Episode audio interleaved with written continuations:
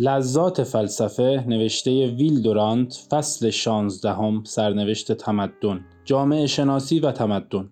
پس پیشرفت به روش های انتخاب نژاد کمتر بستگی دارد و بیشتر بسته به چگونگی نهادهای ماست. به آموزش و تربیت و دولت وابسته است تا به از میان بردن زعفا به دست اقویا. و بزرگترین شک و بدبینی ما به آینده به نسب نامه های ادوارد ها و جوک ها بر نمی گردد بلکه راجع است به وضع کنونی نهادها و مؤسسات اجتماعی ما که از قرنها پیش بنیادگذار و پشتیبان پیشرفت انسانی بودند. مانند کلیسا و مدرسه و خانواده و دولت ببینیم اینها چگونه حامل تمدن بودند. چنان که همه می‌دانیم کلیسا قسمت اعظم نفوذ خود را از دست داده است. این نفوذ وقتی او را حاکم سرتاسر سر اروپا کرده بود و کلیسا توانسته بود حتی پس از شقاقهای پی در پی نیز این نفوذ را نگاه دارد. این نفوذ در اخلاق و تربیت عامل عمده بود و با قدرت دولتها هم چشمی می کرد ما دیگر کسانی نظیر هیلدبراند و کالوین و وزلی و حتی بریگهام یانگ را نداریم. الان کسی نیست که از قول مردم سخن بگوید و قدرتش با قدرت پادشاهان و رؤسای جمهور برابری کند. درست از آن زمان که لوتر به کمک امرای آلمان اصلاحات دینی را پیش کشید دولت قدم به قدم اموال و قدرت را از دست کلیسا گرفت و رهبری معنوی روحانیان به طور محسوسی رو به زوال نهاد.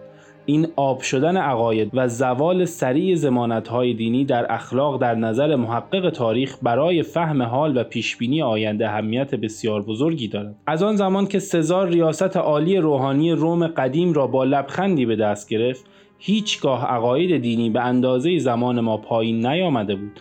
و مجموعه اخلاقی هیچ قومی مانند دستور اخلاقی مسیحی به اندازه امروز دستخوش فشار و تغییر قرار نگرفته است. آیا دولت می تواند نظم اجتماعی را بی همکاری کلیسا نگه دارد؟ آیا اگر اخلاق فقط بر تربیت بنا شود و از عقاید فوق طبیعی جدا گردد می تواند زنده بماند؟ آیا مدرسه امروز می تواند جای کلیسا و خانه را بگیرد؟ آیا مدرسه علم را بدون حکمت اطلاعات را بدون هوشیاری و مهارت را بدون وجدان نشر می‌دهد؟ آیا مدرسه به جای ایجاد حساسیت استعدادی برای درک زیبایی و قایات خلاقه تنها نوعی سازگاری منفی و مکانیکی با محیط آموزش می‌دهد؟ درباره دین در آینده سخن خواهیم گفت. خانواده را هم دیدیم که چگونه در معرض زوال است. خانواده بنیاد نهایی همه تمدنهایی بوده است که تاریخ از آن آگاه است. خانواده واحد اقتصادی و تولیدی جامعه بوده است زیرا همه اعضای آن زمین را با هم میکاشتند. خانواده واحد اقتصادی و تولیدی جامعه بوده است زیرا حکومت پدر بر خانواده آن را به شکل یک دولت کوچک حامی دولت بزرگ درآورده بود. خانواده واحد فرهنگی بود زیرا با تعلیم و تربیت فرزندان ادب و هنر گذشته را به آنها منتقل می ساخت خانواده واحد اخلاقی بود زیرا با همکاری و انضباط اصولی را که پایه و ملات معنوی جوامع متمدن است به افراد خود تلقیم می کرد در بعضی حالات اهمیت خانواده از دولت بیشتر بود. اگر پس از زوال دولت ها خانواده بر جای میماند ممکن بود که نظم مستقر بماند. از اینجاست که به عقیده جامعه شناسان با انحلال خانواده تمدن هم از میان خواهد رفت. اما امروز دولت روز به روز قویتر میگردد و خانواده به نحو متزلزل و ناپایداری از خانه به آپارتمان منتقل می شود و سگها جای بچه ها را می گیرند مردان و زنان با هم آمیزش می کنند اما خیلی کم بچه دار می شوند آمیزش همیشه ازدواج نیست و ازدواج همیشه فرزند داشتن نیست و فرزند داشتن همیشه معنی تربیت را نمی دهد عشق آزاد و طلاق ازدواج را از میان بردند مدرسه کودک را از دست مادر می‌گیرد و دولت قدرت را از دست پدر معلم و پلیس با هم در مبارزند که کدام یک جای انضباط خانوادگی قدیم را بگیرند. بالاتر از همه آن که صنعت به جای زراعت نشسته است و مشاغل شخصی به جای کار جمعی در مزارع رای دهندگان فردی جای اجتماعات روستایی و مجالس شهری و جلسه ریش سفیدان و دیگر تشکیلات سیاسی را که پایه آنها بر اجتماع رؤسای خانواده ها بود گرفتند. آنچه از رسم قدیم مانده است یکی خوابگاه است و دیگری احساس ناپایداری که زن را به مرد میپیوندد.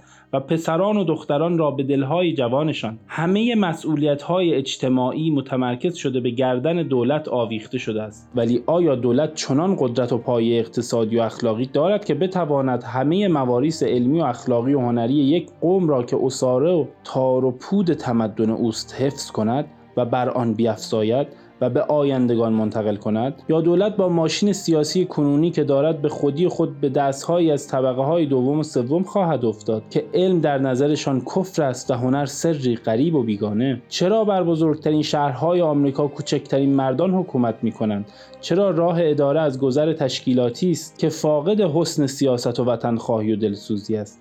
چرا فساد و تقلب در انتخاب و حیف و میل اموال عمومی چنان شایع شده است که کشف و آشکار شدن آن دیگر اثری در تحریک خشم و عمل مردم ندارد چرا عمل اساسی دولت امروز منحصر شده است به سرکوب و جلوگیری از جرایم و چرا دولت همزمان با معاهدات صلح تدارک جنگ می‌بیند؟ آیا این دولت همان نهادی است که کلیسا و خانواده باید حمایت از تمدن را به عهده او واگذار کند؟ باز می‌گوییم ثروت زیاد به همان اندازه که مساعد اجتماع تواند بود خطرناک هم هست. زیرا به علت اختلاف استعدادها ثروت روز به روز نامتعادل می گردد و اختراعات و ماشین ها بر قدرت صاحبان اقدام و رهبری می افزاید و شکاف میان طبقات وسیعتر می گردد و بر جسم سیاست فشار می آورد چنانکه گویی سلولی می خواهد به دو نیم گردد. با افزایش ثروت تجمل نشاط جسمی و معنوی ملت را تهدید می کند مردان اقناع خود را در کار دستی و بدنی نمی بینند بلکه در لذات جسمانی می جویند لذت تفریح و خوشگذرانی جای لذت و خوشی ابداع را می گیرد مردانگی کاهش می یابد امور جنسی رونق می گیرد امراض عصبی بیشتر می گردد و روانکاوی ظاهر می شود خوی و منش فرو می نشیند و از کجا که با آمدن بحرانی بنای قومی از هم نپاشد. چنان که نویسنده جوانی چند سال پیش با عباراتی ساده و روشن و با حالت بدبینی پابرجایی نوشته است تاریخ عمل برگشت به توحش است. قومی که در نتیجه اوضاع سخت و دشوار طبیعی حیات نیرومند شده است و مقتضیات بقا و دوام حیات در آن رو به فزونی است جایگاه بومی خود را ترک می کند و بر قومی ضعیفتر حمله می آورد و بر آن غالب می گردد و آن را از جای خود آواره می کند یا در خود حل می سازد روش تصمیم و عمل که تا آن وقت در محیطی خشنتر بار آمده بود در محیط تازه به سرعت از مازاد اقتصادی برخوردار می گردد. این مازاد اقتصادی طبقه مرفه بیکاری به بار می آورد که فعالیت جسمانی را تحقیر می کند و به تجمل و تفنن می پردازد. فراغت تفکر می آورد تفکر اصول موجود را به هم می‌زند و عرف و سنت را به تحلیل می‌برد و قدرت فهم و ادراک را افزایش می‌دهد و تصمیم به عمل را سست میگرداند. فکر گرفتار پیچ و خم تجزیه و تحلیل میگردد و در پشت سر اجتماع فرد را می‌بیند. از کار عادی خود دور میماند و به درون نگری میگراید و خود را مییابد. حس منافع و مصالح عمومی پستی می‌گیرد. دیگر هموطن و همشهری وجود ندارد و آنچه هست فرد است. از دور قوم دیگری که با قوای محیط بیرحم خود در جنگ است ظاهر می شود و این خانه گسترده و خرمن انباشته و تجمل و فراغت را می‌بیند. به هوس آن میافتد به خود جرأت داده قوای خود را جمع می کند و به حمله می‌پردازد.